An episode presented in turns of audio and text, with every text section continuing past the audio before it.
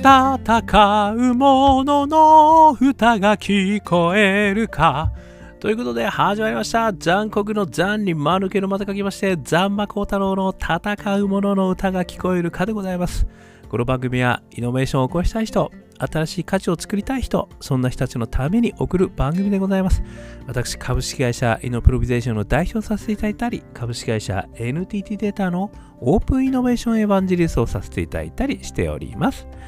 さてさて、本日はですね、2023年1月8日ということでございまして、えー、正月明けてね、3連休、まあ、ここでね、またもう一息ついて、中日、ね、そして来週、月曜日も休んで、頑張んなければいけない1年始まりますよっていうね、ちょっとエンジンをかけなければいけないというような一日でございますけれども、えー、皆様、ゆっくりされてますかね、えー、そんなこんなでですね、今日私もゆっくりさせていただいてるんですけれども、えー、今日ご紹介させていただきたいのはですね、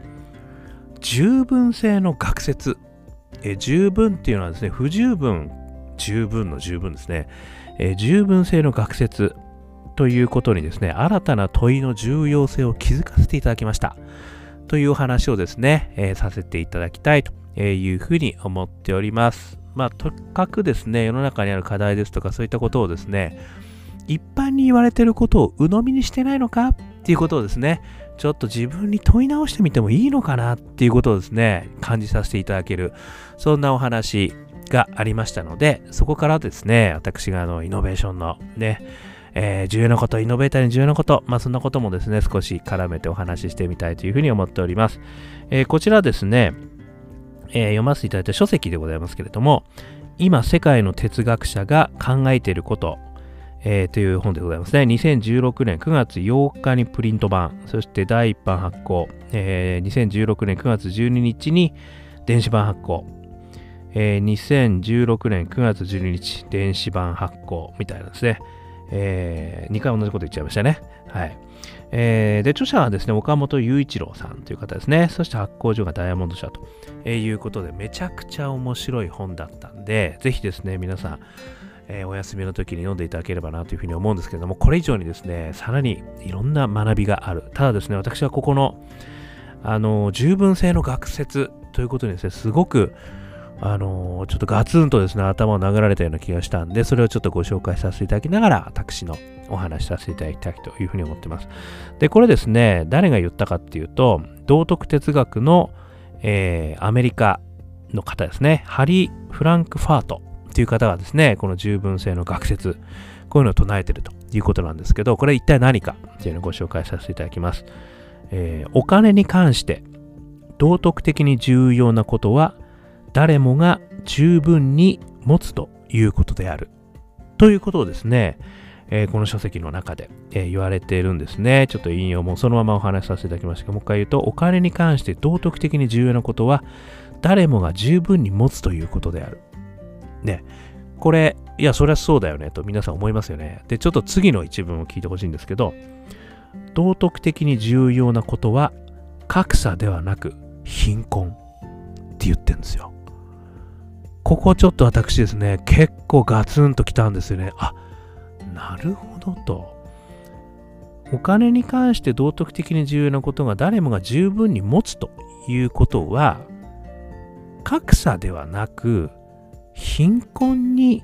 一番の課題があるんだよってことをですね、これは言っていただいてるんだなってことに気がついたんですよね。で、これは非常にですね、あの、面白いと言いますか、私がすごく、あの、やっぱりショックを受けたのは、やっぱり格差を是正しなければいけないっていうのはですね、これやっぱり、あの、一般的にまあ、何が一般かっていう話はありますけれども、社会課題としていろんなところで言われてることでありますよね。もちろん、貧困を撲滅しようっていうこともですね、これもいろんなところで言われてることではあるんですけれども、でもこのハリー・フランクファートさんが、えー、この道徳哲学の立場から言っているのは、まずは十分に持つことなんであるということを課題として設定してるってことなんですよね。で、そうすると、格差が生まれるということ以前に、まずは貧困を解消するっていうこの課題の捉え方になるんですよね。なのでその課題の捉え方として格差というふうに捉えるのか、それとも貧困と捉えるのかでは、これソリューション全然変わってきますよね。格差とかだと、あのあれですよね、例えば税制をね、お金の持ってる人から、えもっとたくさん取った方がいいんじゃないかみたいなことになるかもしれませんし、あと貧困ということになれば、あのベーシックインカムみたいなことをやっぱり、え、やるべきだみたいな、これ全然ソリューションも変わってきますよね。だから、その社会問題として、あの一般的に言われてること、こういったことをどう自分は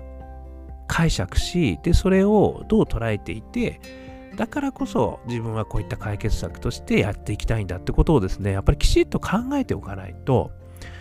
この一般的に言われてる社会課題は何でも何でもみたいなね、あの、捉え方をすると、ちょっと危険なんじゃないかって私は思ったってことですね。そこからですね、私、ここからも全く私の考え方、3つ紹介させていただきます。ここからちょっと思ったのがですね、1つ目、社会課題の捉え方もバイアスがあるかもしれないなというふうに思ったんですよね。あの、格差是正ですよね、みたいな、それを解消しますとかってね、心地よくこう言ってますけど、本当なのかと。で、それによって本当に君が実現したい世界は実現するんだろうかっていうことをですね、あのね、こういうことをあの こう問われると、困っちゃいますよね。いや、もうそういうこと言わないと、だってみんな言ってんじゃん、それって言いたくなるんですけど、でも、本当にな、そこが自分が、あの、ちゃんと捉えている、本当の課題だと思ってるんですか？っていうところですよね。ここが、でも違う考え方もあるよねと。この十分性の学説という考え方であれば、実は十分に持つということがあれば、まあ、ある意味ね、これはそう言ってないかもしれませんけども、格差ではないということをね、あの言うことができる。だとすれば、その格差を解消するようなことではなく、もっと貧困を解消するというところをまずは第一に、みたいなね、話があるかもしれない。これがね、社会問題の、その、社会課題のですね、捉え方にもしかしたらバイアスを持ってる。まあ、もしくは、それを、ある意味こう、思考停止したまま信じきっているっていうんですかね。それはちょっとあるかなっていうのを思った。これが一つ目。それから二つ目がですね、それによってソリューションの捉え方変わってくるよということなんですよね。これすごく大きいですよね。ですから、その課題をどう捉えるかによって、全くソリューションがね、やっぱり変わってくるので、で、そのソリューションが変わってくるっていうことは、何をするか、何をすべきなのかっていうことがやっぱり変わってくるですよね。まあ、やっぱりアインシュタインが言われたように95%は課題の理解に尽くすと言われたようにですね、課題をどう捉えるかってことがやっぱりすごいその解決策にも結びついてくるところなんで、やっぱりこのがすごく大事だな。これを2つ目。そして3つ目ですね。大義の立て方も変わってくるってことなんですよね。で、これ何言ってるかっていうと、私が常々お話ししてます、イノベーター3つのフレームの中で、パッション、仲間、大義ですね。で、特に、まあ、内なるパッションから始まるとは思いますけれども、その中でやっぱり自分だけじゃできない。そして仲間を釣らなければいけない。で、そういった時に大義が必要になるという話させていただいてますけど、その大義を、どの大義、まあ、どういう大義をね、設定するのかっていうことをですね、やっぱりこれは世の中なんちゃらで言われてるからこれっていうことでやるんじゃなくて本当に自分自身そこに課題感を感じてるのかともっと他の考え方はないのかと言ったところを、まあもちろんこれ勉強もしなきゃいけないし、いろんな情報、そしてね、あの現場の意見、こういったところも踏まえた中で、やっぱり捉えていくってことがすげえ大事だなっていうふうに思った。っていうことですね。私はね、いつも大義大事だ、大義大事だって言ってますけど、じゃあね、あの世の中で言われてるその大義、何個かこうくっつけました。で、そうじゃないんだということですね。まあ、私もやりがちですね、正直言って。ということを思った。この3つですね。ですので、まあ、ちょっとね、このハリー・フランクファートさんの話、十分性の学説、ね、これが合ってる合ってないとかそういうことではなくて、どう捉えていくのか、ね、社会の課題、もしくはあの自分のターゲットとする人たちの課題感、これをどう捉えていくのかってことですね、解決すべき課題感、ね、あの把握する課題と解決すべきソリューションですね、これが変わってくる。これがすごく大きいということをやっぱ意識する必要あるなっていうのが一つ目ですよね。そして、それは一般的に言われてる社会課題においても、本当にそうなのか、他の捉え方はないのかっていうことを常にやっぱり問い続ける。ってことですよね。どうしてもいろんな新聞とかね、えー、メディアとかで言われてることは、やっぱりもしくは誰々ね、有名な人が言われてるかだから、やっぱこれこっちね、俺らもそれに乗っかりましたみたいないうことをね、まあ、よくやりますよ、私も。ぶっちゃけ。ね。でもそうじゃないのかもしれないと。本当にそこにある意味。ね、それは何なのか。そしてそれが自分自身ね、あの本当にどう思うのか。っていうことをですね、やっぱり考える必要があるんだろうなと。で、それによってですね、私がいつも言ってるイノベーター3つのフレーム、パッション、仲間、大義、掲げる際にも、やっぱりその大義も掘り下げていく必要があるよなと。で、なんとなくですね、私もよくやりますけども、SDGs のね、あの何番に当てはまりますね。3となんちゃらなんなんちゃらですみたいな。3つもあるみたいな。ね、そういうことを言ってるけど、本当にどれなんだと、分かって言ってるのかみたいなね、ことをね、やっぱりね、ちょっとこう、自分に問わなきゃいけないなっていうのをね、これ本当に思いました。ね、ちょっと思考停止してんじゃねえのか社会課題は世の中に転がってるものを見つかってくりゃいいんじゃないのかと思ってんじゃねえかっていうね、その思考停止をね、これはね、ガツンと私、やられた気がしました。十分性の学説。ね、やっぱりいろんな捉え方があるなと、えー、社会課題、そういったものに関してもですね、自分なりのやっぱり、あのー、問いを立てる。ということはですね、本当にそうなのか。ね。そういうことをやっぱりやることすごい大事だなと、さらにですね、やっぱり勉強することね、やっぱりこれも大事だなっていうふうに改めて思いました。ということでございました。少しでも参考になりましたら幸いです。アンカー .fm 毎日話してますんでよかったら登録してください。インスタグラムとかね、Facebook もやってますんでよかったらコメントいただいたら返させていただきますよ。友達になりましょう。